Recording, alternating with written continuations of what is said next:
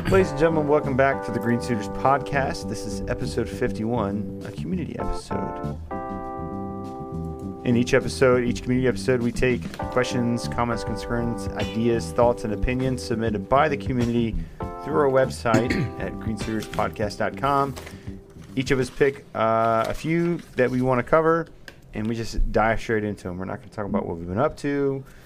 We just go straight into the questions. And before we do that, Jason's going to talk about our giveaway for the month of August. This is the last opportunity for the August giveaway. This podcast is. Jason? Yes, so we have two giveaways going on this month. The first one is from Leather by Dragonfly, your opportunity to win a apprentice apron in the sizes of small through two X L. Um, apprentice apron is a very basic apron. Uh, pencil pocket, regular pocket, tape measure clip. You have a little bit of flexibility Uh, on what direction those go, but if you guys want to find out more, go to leather by dragonfly dot com, uh, but enter for your chance to win an apprentice apron from Leather by Dragonfly. And the other giveaway we got going on this month is the Carbon Methods uh, Carbon Coat Kit, uh, which is a cast iron maintenance uh, rust preventative um, product that you can put on your cast iron surfaces. Um, if you guys want to find out more about that, you can go to Carbon Method dot com, or you can watch the latest YouTube video that I did uh, where I did a full application of that along with how I go about cleaning my cast iron surfaces. Um, super thankful to both. Unless what? Unless you're listening to this episode in the year twenty thirty, that last comment is not really relevant because I'll s- Jason's most recent video at the time you're listening to this, it could be about cats. Matter of fact, we have yeah, no idea. That's a good point because my most recent video by the time people listen to this will not be that, but yeah. um, look for the one where I'm cleaning. He has a video eliminating about it. Cast iron rust, everybody. Um, it's I, I just put it on all three tools in my shop. Um, super, super hopeful about this product uh, on what it does and what it advertises that it does, but they were gracious enough to give away one of their kits. Uh, so if you want an opportunity to enter, you need to go to green suiters podcast dot com, go to the giveaway tab, and enter for your chance to win there. Uh, with the Leather by Dragonfly, you are uh, not limited if you're in the United States, all fifty states. Um, and I believe the Carbon Method is the lower forty-eight. Uh, that could change, but regardless, enter the giveaway for your chance to win either one of those prizes. And then be on the lookout next month, the month of September, if you listen to our previous episode, you'll know that uh, Leather by Dragonfly is actually going to be doing a custom apron. Uh, you can't enter for it just yet, but as of September first, you'll be able to go to the website and start entering for that. So um, they're giving away a custom apron uh, in honor of our fiftieth episode, which was the last episode. So uh, a lot of good giveaways going on right now. Super excited about it. If you guys want your chance to win, definitely head over to green suiters podcast dot com. Thank you, Ben. Back to you. Wait, it's me because I'm answering the first question, aren't yeah. I? Yeah.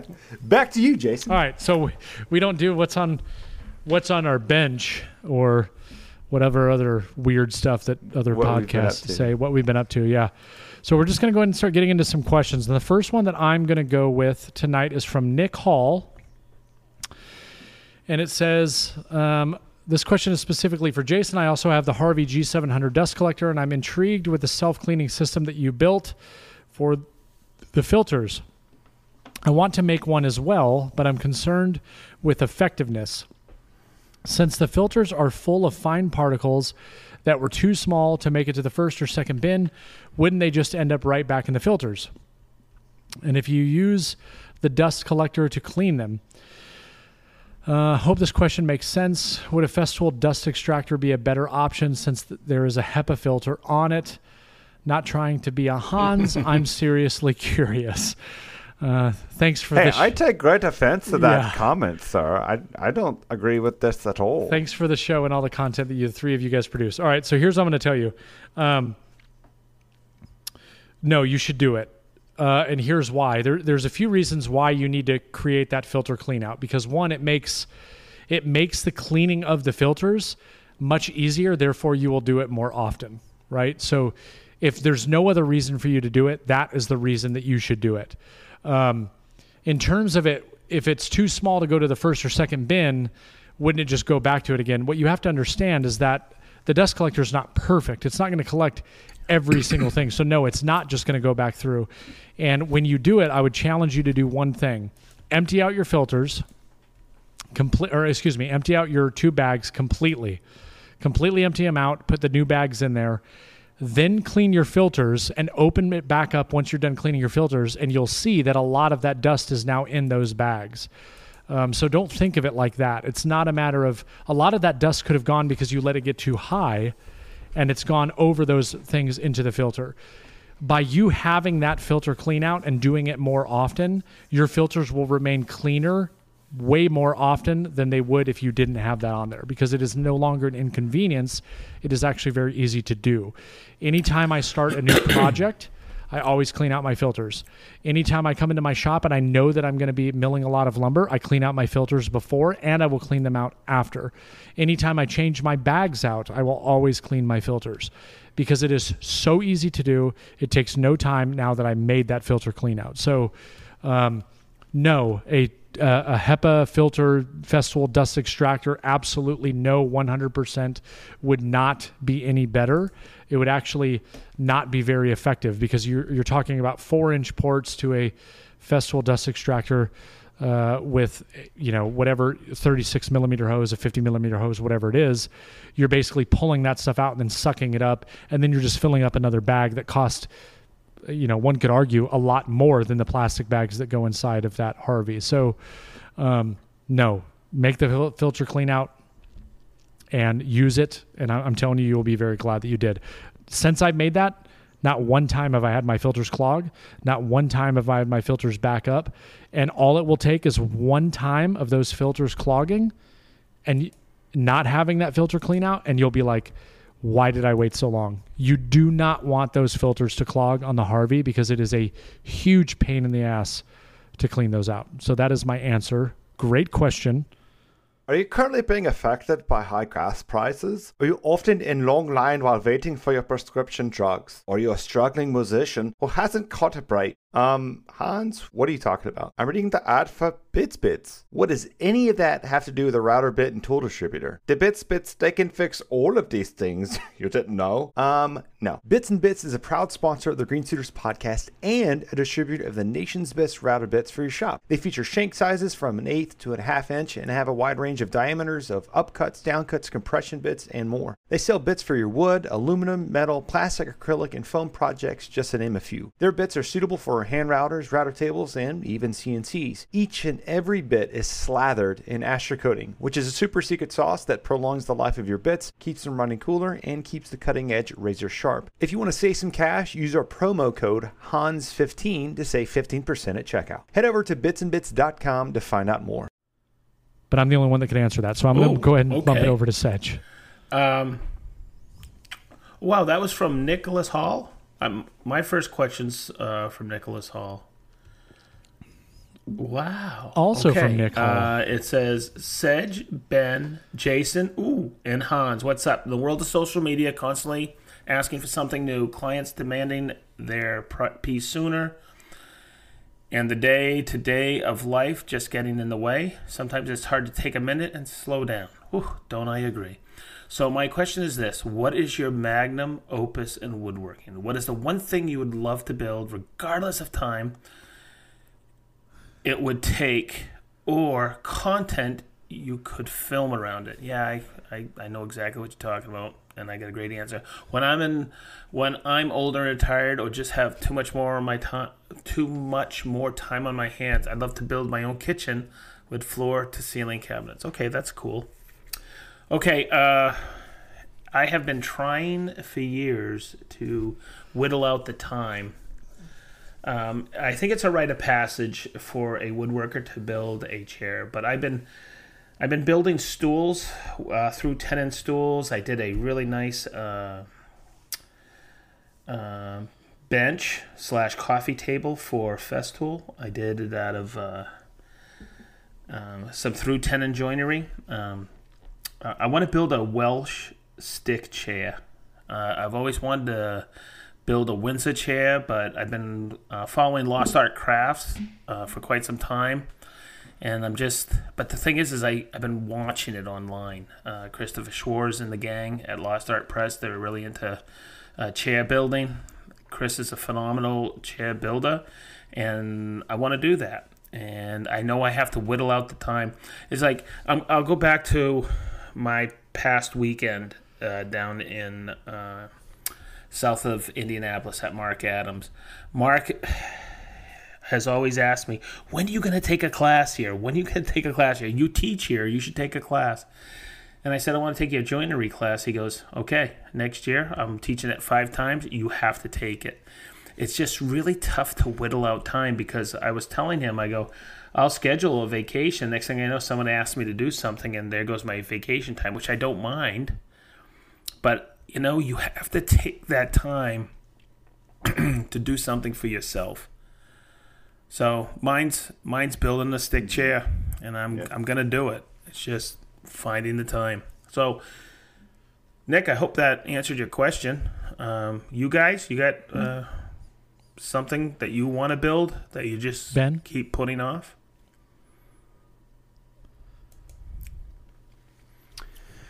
Um, I, I keep thinking about wanting to make um, like a. I don't, it's not a helmet rack. It's like a, mm-hmm. it's kind of like cubby holes, but for helmets. Like I, I wanted to make an entire boudoir, I guess, for all of my motorcycle gear.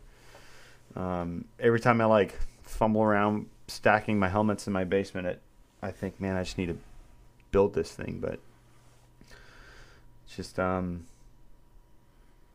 materials, man. They're so expensive right now. So so expensive. That's actually a question that I'm going to cover. You know, like I, I was really looking forward to, to building out my, my basement this fall, but um, I, I think I have to wait just because of how, I mean, I, I priced it last year, and the price now, it's it's almost doubled. And so I, I don't, I think I just need to wait for, for material prices to come down. Yeah.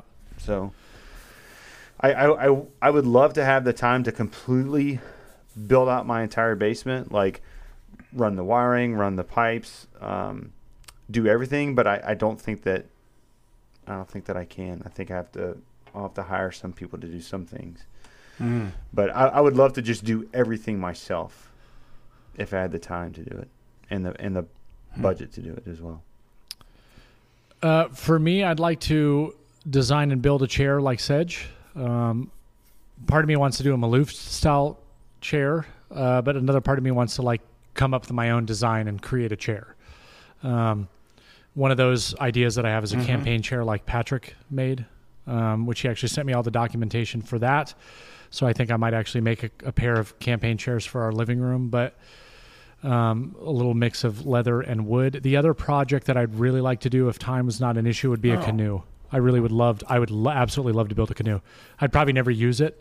Um, I'd probably just hang it from my ceiling, like uh, Jason Hibbs hangs his boat from his ceiling.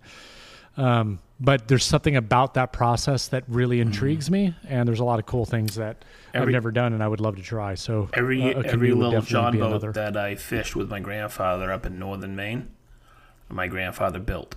He had one in all the all the different ponds. Really? And we'd go out, and we, him and I would be fishing, and I go, Papa, you build this one? He goes, I did. It's a rite of passage for a woodworker to build a boat, and yeah. he was a master uh, craftsman. My grandfather, Papa Bossy. It's it's something, you know. You said that, and I go, man, there's some man. There's something about building a boat, a chair, a boat. There's some people who build guitars, you know, an instrument, you know. Right.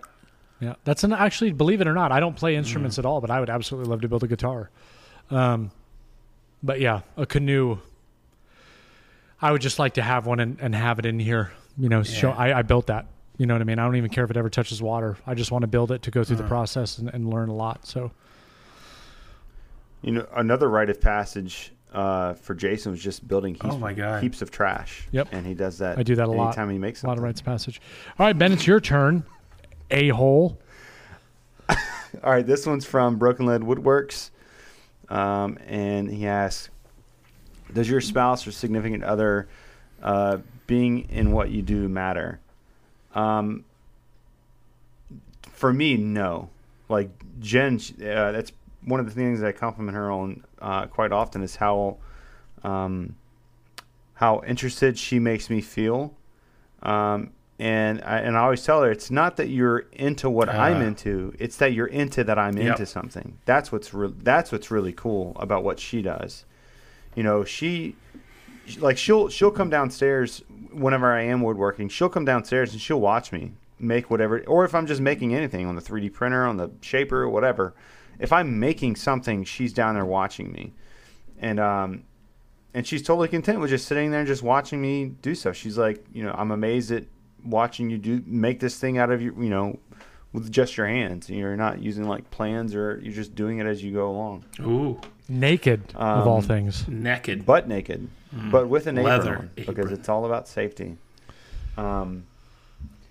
And so, you know, and she's not, she, she asks me questions, even with motorcycle stuff. She'll ask me questions about it, but she's not interested in, in motorcycles. She's not interested in woodworking. She's interested in me.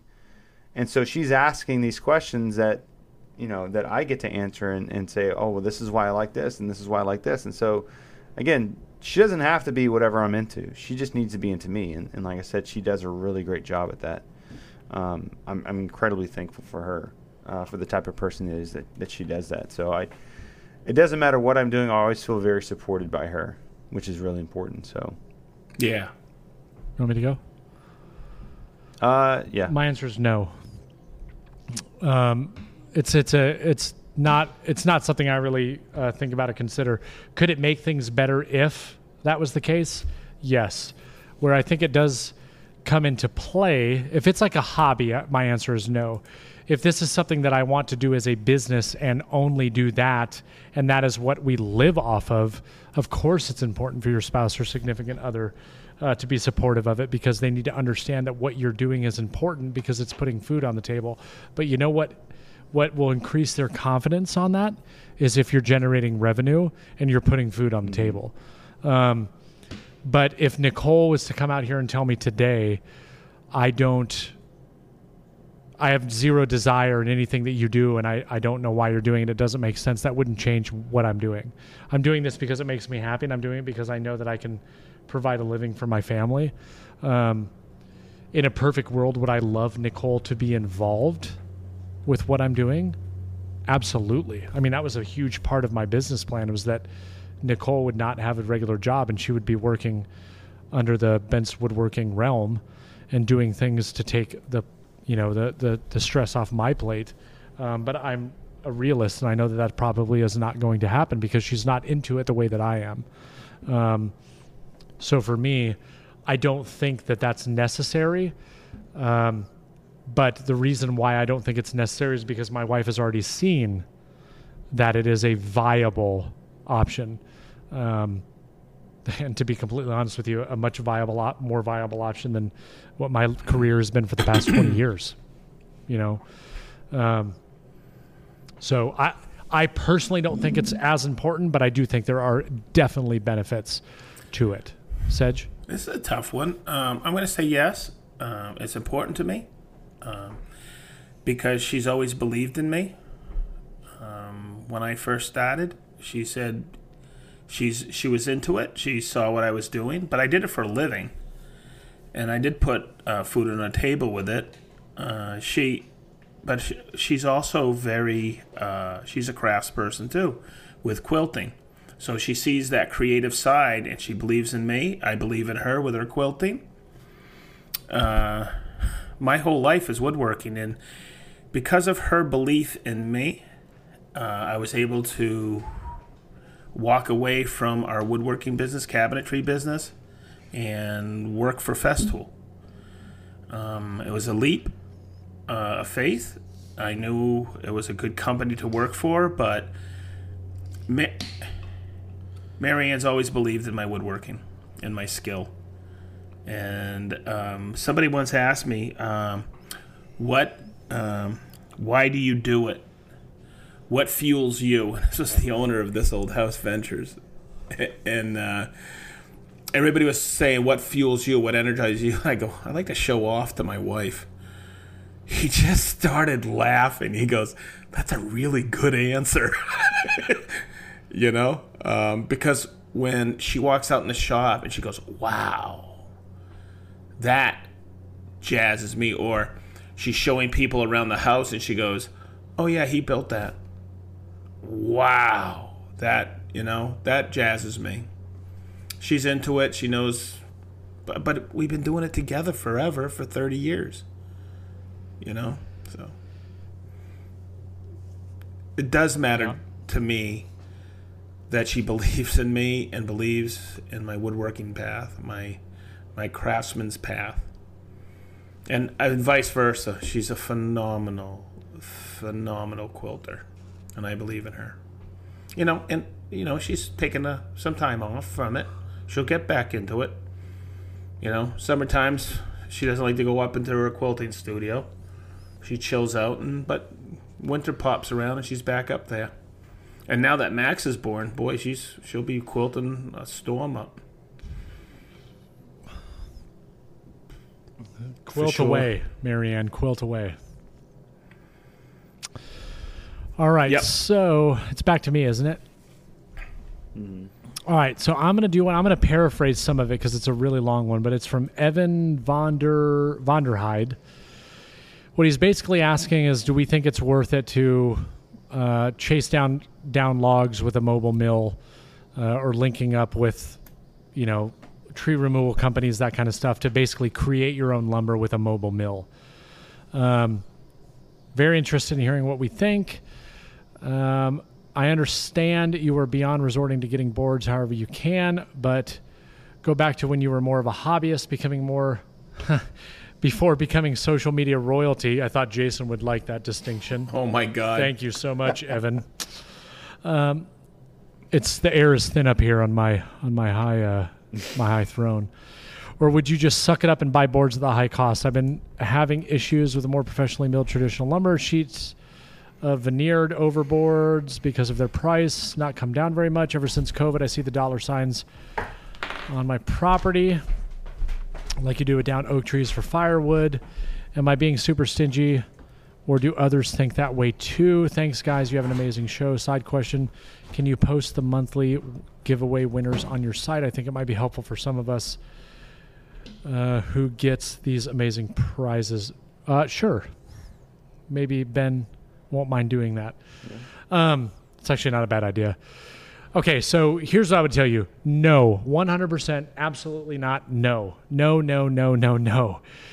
It is not going to be any cheaper or better for you unless you already have a mobile mill to go around and mill logs. Plus, the other thing is, unless you know somebody who has a kiln that you can either do it for free or pay money to get stuff kiln dried, having a mobile mill does nothing for you unless you plan on using that wood in a year or two.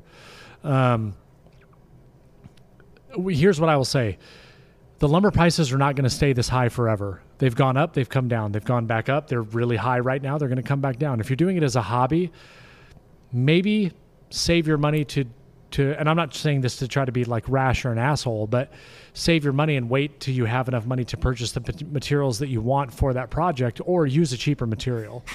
Um, the other thing I would encourage everybody to do is to shop around.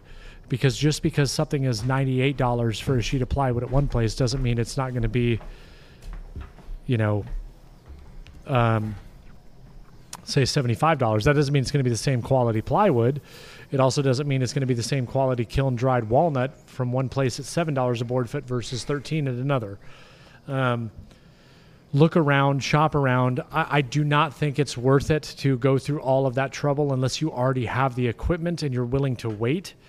Um, you're not really going to save any money. Like if you were like, hey, lumber prices are really high right now, so instead I'm going to buy everything that I need to make my own mobile mill and go around and cut down these logs that I can use in a year or two. You're not saving any money, because in a year or two, the prices might be, you know, back down lower. Make no mistake about it.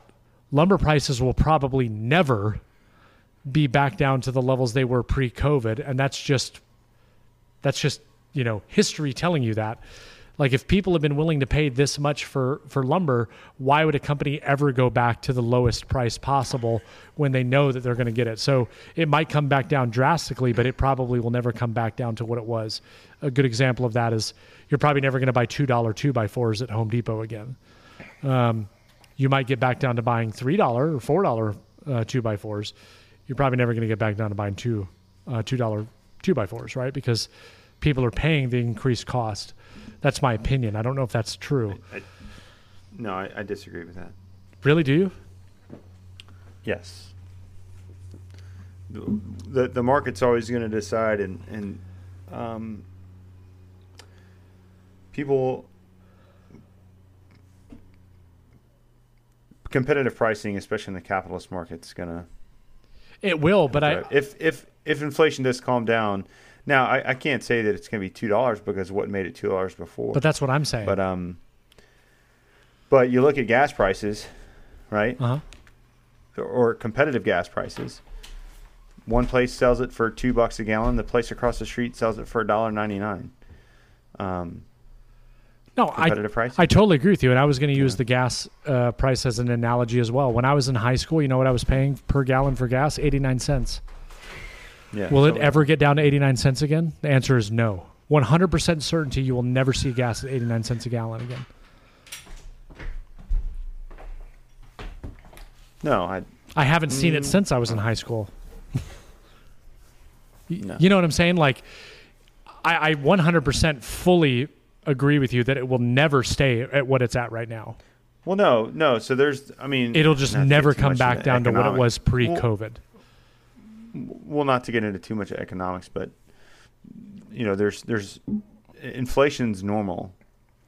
What we're in now is like massive inflation. Yeah, but thanks, I don't Biden. Get into it. Um, you know, I would say it, from what from his question, it it seems like you know he says I see dollar signs on my property. Um, He's also thinking I mean, about Jason's it in right. terms of selling it. Yeah, like. Um, There's, there's a, I would say that it is possible. There's a huge upfront cost associated with that. Um, you, you could definitely undersell a lot of people, but the biggest thing between, I mean, I don't know what size your property is, but you compared to a, another business, uh, your resources are not renewable. Right. They are. They right. have mm-hmm. renewable. Like they can always pick a different country to get it from. That's a great point. So you, you might, you might do okay. For, for now, but it's not sustainable to do that.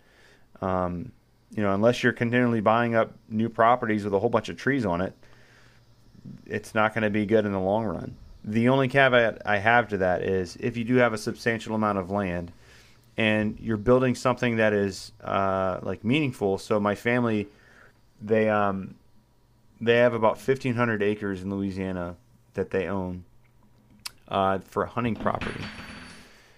And when all the uncles built uh, this hunting lodge twenty years ago, they built it with the lumber from the property.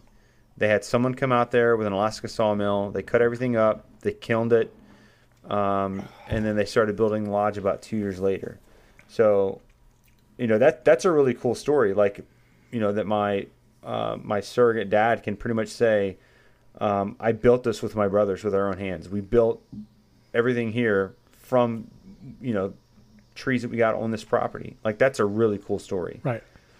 Um, and so unless it's like really meaningful for you and, and you're about to go headstrong into being a lumber supplier and you have, again, a, a renewable sources of, of, of lumber, probably not a good idea. Unless you just really like milling your own lumber, you know, then you can't really put a price on it because it's something that you enjoy doing. Um, I think it was, uh, Uh, Matt, um, God, what's his last name? Cremona. Cremona. Uh, he was like, he said, getting in the lumber milling business was the worst thing I've ever done, you know, um, mm-hmm. just because of how much upfront cost there is and how much it's very intensive. I think it's a different. Able to, I think it's a different conversation because you're one hundred percent right. And there was a recent episode of either the Lumber Industry Update or Wood Talk where they talked about this exact topic of sustainability like you just talked about. If you don't have enough enough lumber at your disposal to sustain the people that are buying it from you, they're going to move on and it's not worth it. If you have that sustainability, then yes, it could be a very good idea. Um, so that's a super valid point, like an excellent point. If you have the the lumber to do it, but understand that the people that are buying it from you are going to expect to come back all the time, just like if you're getting it from a, I'll use an example, if you're getting it from a company that downs trees and they down the trees and they don't want to keep them on hand, they want to drop them off, but you only have so much storage space to store one hundred trees when they basically need to get rid of three hundred, they might start finding somebody else that has the ability to store three hundred trees versus the guy that has enough to store one hundred. So it was actually a really good conversation, and, and you you bringing that up made me uh, remember that. But selling it, cutting it down and selling it as opposed to the initial part of the question, which was buying it, I think are two totally different topics that we could talk about. Um, but Ben mm. is one hundred percent right. You know, if it may be a big startup cost, but if you're selling it and you haven't, uh, uh, you know, a large amount of wood and you're seeing dollar signs, you definitely can make your money back one hundred percent. He's right. Yeah. And yeah. And honestly, the, the only way that you're going to, well, unless you're, you're, you're, unless you're being a middleman, and in that case, you can plan on getting cut out at some point. Um, unless you're able to kill it yourself, you're looking at something that you can't even really start profiting from for another two years. Yeah. You know, depending point. on the size of your kiln, you know, because you got to let it so. sit. Yep. And you have to have somewhere to store it once you're done killing it, you know? So. Um, Sedge? Suck it up and buy it. That's what I'm going to say. It's it's really quick. I've seen this that's, ebb and flow over the thing. years, supply and demand, inflation, uh, recession over quite a few years. Um What always happens is, I'll just use this as a quick one, um, a board of maple, maybe forty-nine bucks. Inflation hits, it goes up to seventy, comes back down only to sixty. All right? It's it's just, it never comes back to the same price it was before inflation, ever. Sedge, do you think Noah would have had to pay more for go forward before or after the flood? yeah. uh, what what did you guys pay a board foot when y'all built the ark? Do you remember? This is this is actually another conversation. If if you're a hobbyist and you're building things for your house and nothing more, mm-hmm.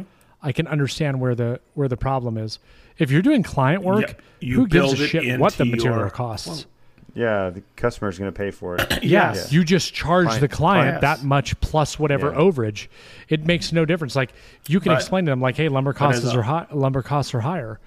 If you're doing yep, it for totally yourself, understand. I totally and understand. Ben, even you said about your basement, you're going to wait uh, because of building costs and material. You know, material mm-hmm. costs. Uh, yeah, it's like, do I do I pay thirty thousand yep. now, or do I pay fifteen thousand? But in a you year have that today. luxury to yeah. do that, to wait. Hopefully. Yeah. It's just like yeah, I, I yeah, just... I'm not trying to sell it. Or I, I got the, I, these... I uh, time, they were decent. I just broke down five sheets of maple plywood. Uh, Marianne works at Lowe's. I get ten percent. They were ninety-six bucks. I got around eighty-eight bucks, I think, a sheet. You know, pre-pandemic, you know, Frank Miller, I'm buying... Yeah, well, here's, sixty, what, here's what's cool. Uh, I buy pre-finished maple. Um... Two-sided from Frank Miller for Festool. Uh, pre-pandemic, it was seventy-three bucks a sheet, which wasn't bad. Huh. Bought sixteen sheets in twenty twenty-one. You ready? seventy-seven, that's all. Yeah, so I was pretty impressed with that. They really? they weren't one of those people that were uh, overpricing. Uh, you just had to wait, that's all. Gouging. Mm-hmm. So... It, that, that, it's not that the deals are out there. It's there's there's there's jerks who are price gouging. I'm sorry, I'll call them out. You know, how dare you? I just yeah, I Jason hate that. Bent. I hate I hate you? that when people just price take advantage gouger. of this stuff, and it's it's whack. I, I it's whacked. It's whack. But suck it up. I just that's no, the that price of whack. materials. And. I, I don't want to go through all that uh, buying a mill or buying this and buying a kiln and doing all of that. I'm I'm done with that. You know, I'd rather just, you know, suck it up and buy what it's cost. And if I don't, if I have that luxury, then I won't build it. You know, I can wait and see. But I don't like to wait anymore. I like to get stuff done. Alrighty then. Who's up? Sedge, you're Me? Up. Yep. Oh, you're up, buddy. Okay. You. Let me go look. Oh, what did I have? Oh, here's the one. And it's from Nick Hall. Again, man, Nick, I'm picking the questions. I like your questions. Okay. What's up, boys? Hope all is well, and I love the pod. My question is this. Who or what is your gold standard or North Star in woodworking? He has an example. If you could ever build cabinets as good as Mike Farrington, I will die a happy man. His level of work is a huge inspiration to me, and it keeps me motivated. It gets to get better every build. What is it for you guys? Well, that's easy.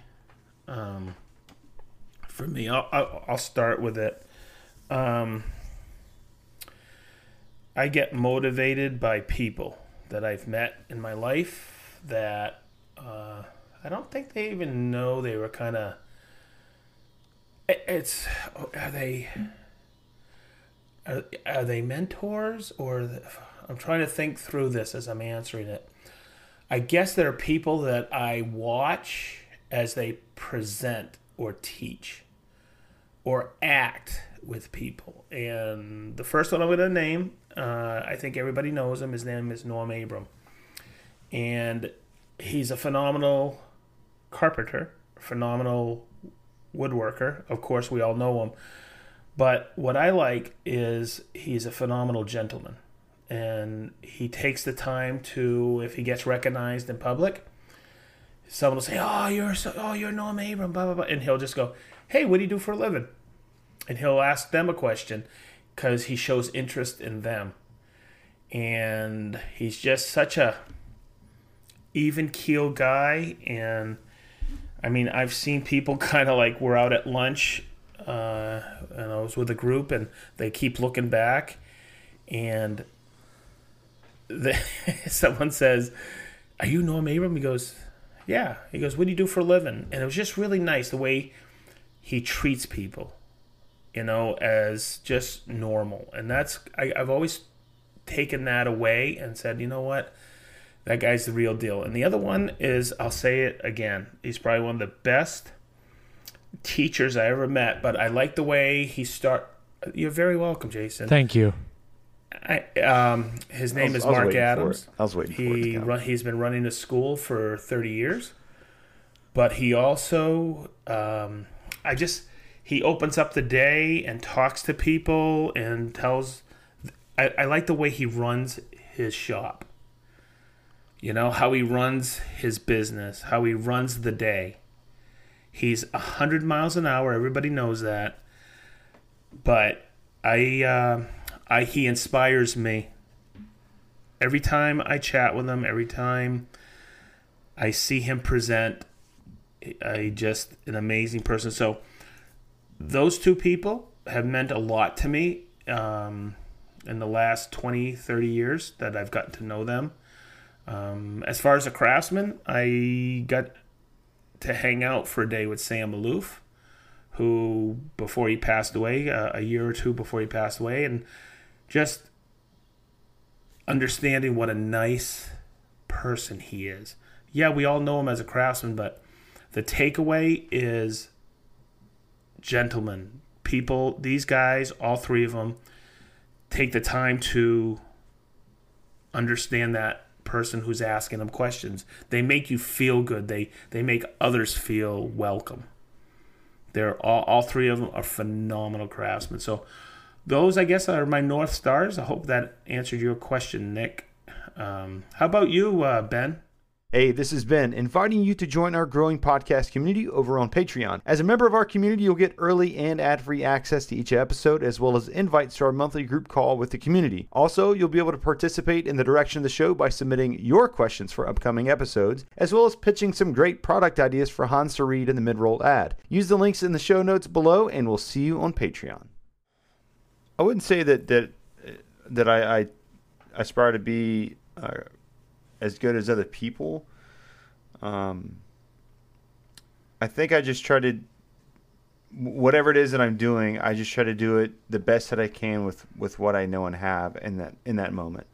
I think it's very easy to, to, um, to kind of maybe get down on yourself or, or kind of over critique yourself. Um, but you know, I, I just try to keep in, um, in mind where I'm at, Mm-hmm. currently, in that I could always get better. Um, I, I think I have a challenge of recognizing my own good work, um, and, and not that I think it's bad. Oh, because I just you don't, don't see it very often. It. Oh. I just don't recognize that it's that it's good, and, and I think that I could, could probably do that a little bit more, kind of give myself a little bit more credit, but. Um, And I think any of us can, can kind of attest. You you put out a video or, or you you do some kind of work and you think that it's kind of mediocre, and then a lot of people come back and say that it's really great. And it's like, I wish I could yep. see what they see, if that makes mm. any sense. You know? Because um, I think the same thing could be done for anything that you make with your hands. You know, you may see it as something really simple, or, you know, maybe something that's not that great, but... I guess it's you like know, beauty's in the eye of the You just said something, kind of and it but, made um, me think about the three people I just mentioned. All three of them were, they all wanted to pass on what their knowledge is. And I think that's really important. Mm. You, yeah. Yeah, it's it's not necessarily about accolades. Yeah. It's about um, generational. Oh, hang on. Yeah. Ben, that was my gem. That was worth me showing up for the podcast. Yeah. Thanks, brother. Good. What What about you, Jason? Um, I don't know if I necessarily have like individual people. Um, there's people out there that I look up Thank to you. and I think are very talented, Mike like Coffey. Cliff. Mike Coffey. No, when it comes to like furniture making, it would be Cliff from Handbuilt or uh, Green Street Joinery. Uh, out of New Jersey on Instagram. Those are a couple of accounts that I I look at the stuff that they do and I'm like, wow. Um, Ken DeCoste is another really, really good example of that, especially when it comes to cabinetry. Um, but for me, what with what I do, I don't necessarily have, you know, each one of them is more tailored to a specific type of thing that they do. Um But I respect what they do, and I think those are great craftsmen. I don't consider myself to be a good woodworker. Uh, good woodworker. Go ahead, Ben. Neither do we. Yeah, there we go. Neither do we. Uh, see, I didn't even have to wait for it. I could just say, "Go ahead, Ben," and you were already in the midst of saying it. I had it. I had it in the queue. It was already ready to go. Um, when I look at some of these other guys that have smaller accounts, we've talked about this before, I'm like, I just don't understand why I've been fortunate enough to have the situation that I've had when I look at these guys that are, you know, light years ahead of me and are so much better than me, which is why I want to challenge myself going into retirement um, on projects that I do, because I want to prove to myself that I can actually do certain things and continue to learn. If we were talking about from a business perspective, there are two people, three people, excuse me, that I look up to. Uh, actually four, um, pretty heavily, and that I really want to pick their brains on, and that's J- uh, Jonathan Katz-Moses. Um, it's Mike Coffey. It is Jay Bates, and it's Mark Spagnuolo. Um, and Jay and Mark, it's kind of a no-brainer why I choose them, because they've been in this game longer than anybody, and their their business is heavily focused on what I like to do, which is the social media side of things. Um Jonathan is more of the social media, but more so the, the you know, the supply and demand kind, kind of stuff, and, you know, g- building a business uh, into multiple aspects of revenue, which, which he has just mastered. Um, and with Mike, I got to be honest with you, there, there are not many other people in this world that I know uh, like Mike Coffey that he's on another level. He is on another level. His aspirations are unlike anybody I've ever met. Um, his his ability to handle large, this is going to sound terrible, uh, workloads. I was going to say another word. It's like he thrives in those scenarios. Mike Coffey oh handles God. big loads really well. Oh, my God. Um, but he is... I mean, he's a very good friend of mine, a very good friend. And I'm not just saying this because he's my friend, but that dude, I don't understand how he operates on a daily basis. Um, and it never seems to bother him. You know what I mean? That is somebody that I can get behind. And that is somebody that I want to pick their brain. Um, even though I have absolutely zero desire to do a business like he does, you know, he is all about, you know, custom work and, but his mindset is unlike anybody I've ever met in my entire life. And what he does and what he knows and what he wants to do can can translate to so many other things. And I respect him on very, very high levels uh, on what it is that he's doing. So um, from a business perspective, I honestly, I, I, if if I was being honest, I would say that Mike Coffey is probably at the top of my list. Um even though he's probably the most far off from what it is that I want to do. Because a lot of those things are transfer over into my business. So that would be my answer. Excellent. Ben, you're up. Whose turn? Ben, you're up.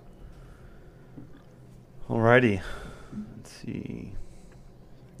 Um, what is your preferred method for a perfect miter joint? If you're working with um, raw materials, uh, you want to make sure that it is one hundred percent completely flat. If you don't have, if there's like the slightest cup or the slightest bow in your material and you're trying to cut a miter, it the miter's never going to line up. Never. So, you know, get a, um, a good square out, and especially where you're going to have the joint before you cut it, make sure that it's completely flat. Um, I've had success on a miter saw. However, most of my good miter cuts come from the track saw. And just making sure that, that the saw is completely supported by the material underneath, that it's not going to dip uh, when the pre-cut or the, the follow-through cut. You want to make sure that it's you have sacrificial materials on both sides.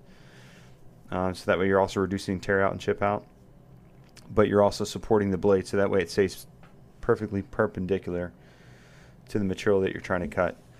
Um, Jason, you've had good success with uh, router bit, right? Chamfer bit. Yeah, router table's my answer. That's from uh, Jevin, right? Jevin Cheney? Cheney Concepts? Uh, yeah. Yeah. Yeah. Router. Router table and router bit. That's my answer. The, the best results and I've ever had in my entire life. Perfect. If every time. You're doing eighteen mil and below, or depending on the size of the router bit, right? Depending on the size of the router bit. Yeah, you can do up to yeah. it just it's all based on the, your router bit size. You might have to take more passes to get there to be safe. But yeah, one hundred percent. Mm-hmm. Router table and router bit, the best results I've ever had with any mitered corners. Perfect every single time. I have a video about it on my YouTube channel, everybody. Bents Woodworking and more. Check it out. Kapex. Or what any miter saw that you use the hold down, because that's how you control it. Don't use your hand to hold it down because it's a push cut. Mm-hmm. I've had doors that people say, how did you get these perfect miters? And they go, do you have a shooting board? Do you have... Nope.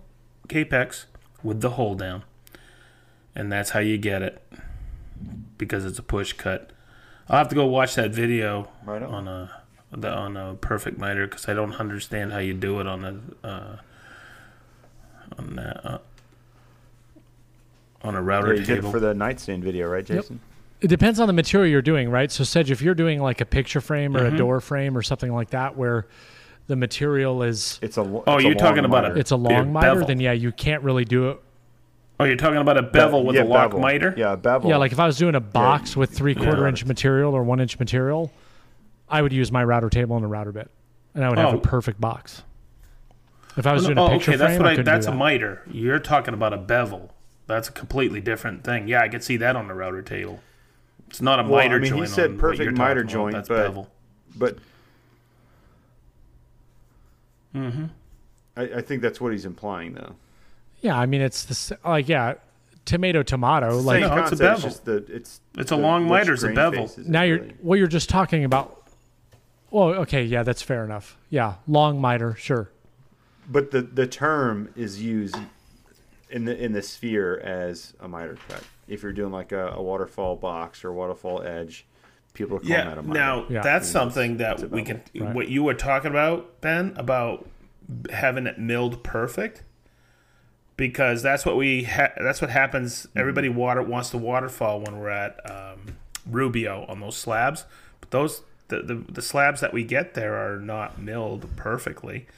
So uh, Amanda came out. Uh, Amanda Russell came up with a really cool thing. She she put a uh, a board on the uh, track to keep it dead flat across that to do the bevel, and it worked out really well to waterfall. Mm-hmm. Yeah, it's kind of like, I know what you're talking about, Jason. Uh, you were talking about miter, where people say uh, it's actually a bevel, but I hear it all the time when people say, "Oh, I datoed the back." Uh, and it's actually a groove, because a dado goes cross grain and a groove goes long grain. Right. People yeah. just grain don't direction. Know. And you know, yeah, and, and yeah. I hate correcting people, yeah. but but I do it. I think people are more asking for like a box, uh, a mitered edge, because so, yeah, that's not, what you hear. You hear a mitered edge yeah. when in, in no, reality, totally it's a agree. Edge. I was just I was trying to wrap my head around what you were saying with yeah. a router table, and I'm like. Oh, okay, got it, because I, I would never cut a miter on a table. Yeah, no, for sure. No, a miter, I'm going to use my Kapex. For sure, and the yeah. the only way to join a bevel like that for a mitered box is perfect every single time with a domino.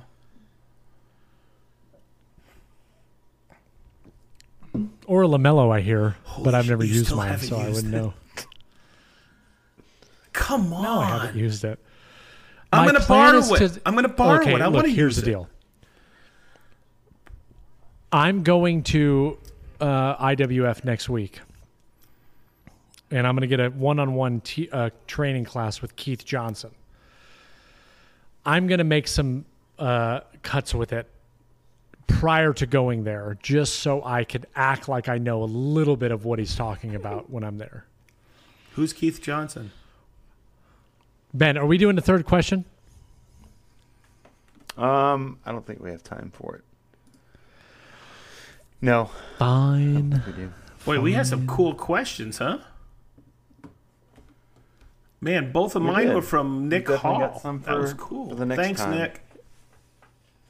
Hey, Ben, can we all answer just one more question? Because I'm actually interested in hearing who your guys' answer is. Just one more, Ben. What? What? One more. Is that okay? Yeah. Okay, here's the question. It's from Ed Mancini. All right, everybody. Thanks so much for time. Whose shop have you always wanted to visit and why?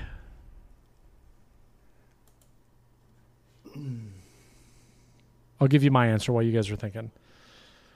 Um, Spagnuolo, actually.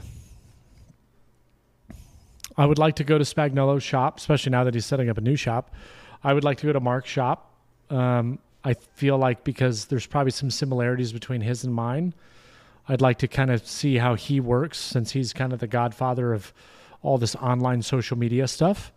Um, that would be my answer. Uh, I'd like to see how he takes filming into consideration. Um, and I'd like to get an idea of how it is that he works. Cool. I, I don't think I I'm kind of blessed Sedge. Because I have visited a lot of really cool shops over the years, and I continue to do it. Uh, I'm in Canada at a, a school coming up pretty soon. They got a hell of a program in downtown Toronto. Uh, I'm doing that uh, Festool Shop Talk from there. Um, and I'm also going to be in... Uh, But I've been there before. Rustic Designs by Rich, really cool, in Hamilton, Ontario. Okay, so there's somebody that I am going to go visit, and I'm going to hang out with her in her shop. She's in she's invited me a hundred times, and Jason, I, I watch her shop all the time on Instagram. I want to go visit Alma. Pink Soul Studios. Oh, yeah. Because she is Pink Soul. one of the most wonderful human be beings fun. on this planet, for sure. I... I, I do want to answer it, but it's not it's not Who is a, it? a woodworking person's shop. It's a motorcycle shop. Go ahead. Uh, there's this guy named shit, Anderson. Go ahead. His name's Adam Sandoval. Uh, he's got a YouTube channel, but uh, a few years ago, he made a name for himself by um, he rode to every oh. single Harley Davidson dealer in the entire country for wow. two years, I think, three years it took him to do it. Um, and it was to raise money for veterans. Good um, dude. Good man. Uh, um, and so he did it. He had a little dog named Scooter. And um, that's that's literally all he did. I know he did it for two years straight. So, like, riding through the winter, riding through the summer, he just he went to every single Harley Davidson dealer. And, and at every yeah. one, he, he got a shirt because every dealer has their own T-shirt.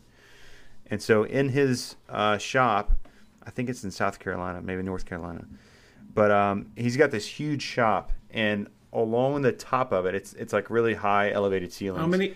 He has all of the shirts. How many Harley dealers are there that are that are going around?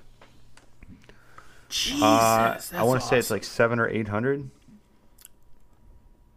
Yeah. Um, yeah. So I mean, I just I found that to be incredibly cool. And um, he still he still does YouTube content. He doesn't do, um, he doesn't do uh, like rides for campaign raises hmm. or anything like that. That's a good answer. Cool. Wow. Six hundred and ninety-eight. Oh, and the Google, nice. Yeah. And he, he the Google. Yeah. The Google machine. It is nice, but um. But but I thought that that was really cool. He's got a um he has like a campground now, and it's got like um huts, I guess if you want to call it, like bunkhouses almost, and um it's like an R V park and a campsite and stuff like that. But he uh he lets veterans stay there for free. So like if there's like a veteran that's homeless um or like passing through, he, he lets them stay for free. Hmm. So I thought that that was really cool. Should link up with them. Mm-hmm. Good times. Yeah. All right. That's all the questions. Hey. All right, everybody. Thanks to everyone that submitted their questions, comments, concerns, thoughts, and ideas. Again, if you want to have your question read on an upcoming episode, episode fifty-five, then head over to green suiters podcast dot com. Go to the questions tab. It's at the top. Submit your question, your idea, whatever it is, and if it's good enough, meaning if you just throw in like a a good diss towards Jason, that just guarantees that it's going to be read right on the air. Yep. Um, submit it there, and, and uh, thanks to everyone that submitted their questions, comments, and concerns to this episode. Thank you so much. Thanks, everybody. We'll see you in the good next night. episode. Yay. Bye-bye. Bye-bye. Bye-bye. Bye-bye. And bye-bye. Bye-bye.